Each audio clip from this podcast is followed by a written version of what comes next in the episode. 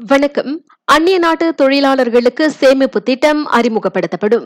பத்தாண்டுகளுக்கு மேலாக இந்நாட்டில் வேலை செய்யும் அந்நிய நாட்டு தொழிலாளர்கள் தங்களது சொந்த நாடுகளுக்கு திரும்பாமல் இங்கேயே கூடுதல் காலம் தங்கிவிடும் பிரச்சினையை இதன் வழி கையாள முடியும் என மனிதவள அமைச்சு நம்புகிறது.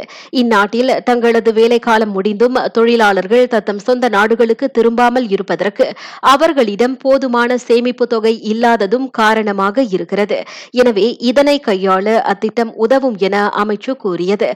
அத்திட்டத்தின் கீழ் பத்தாண்டுகளுக்கு பிறகு சொந்த நாட்டிற்கு திரும்பி அங்குதான் அவர்கள் தங்களது சேமிப்பு தொகையை மீட்க முடியும் என்றும் அமைச்சு தெரிவித்தது.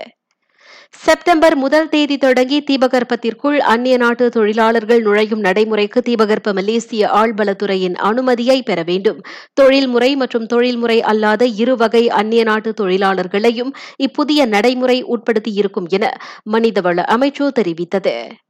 நகரி சிம்பிலா நீலாயில் சுற்றுச்சூழல் தர சட்டத்தை மீறிய பெட்டி தயாரிப்பு மற்றும் அச்சடிக்கும் தொழிற்சாலை ஒன்றுக்கு செஷன்ஸ் நீதிமன்றம் இருபதாயிரம் ரிங்கி தண்டம் விதித்தது.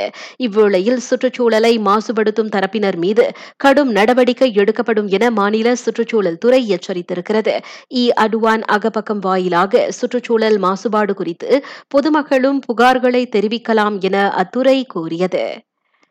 நாட்டில் நேற்று நான்காயிரத்து எழுபத்தோரு பேருக்கு கோவிட் பத்தொன்பது தொற்று உறுதியானது.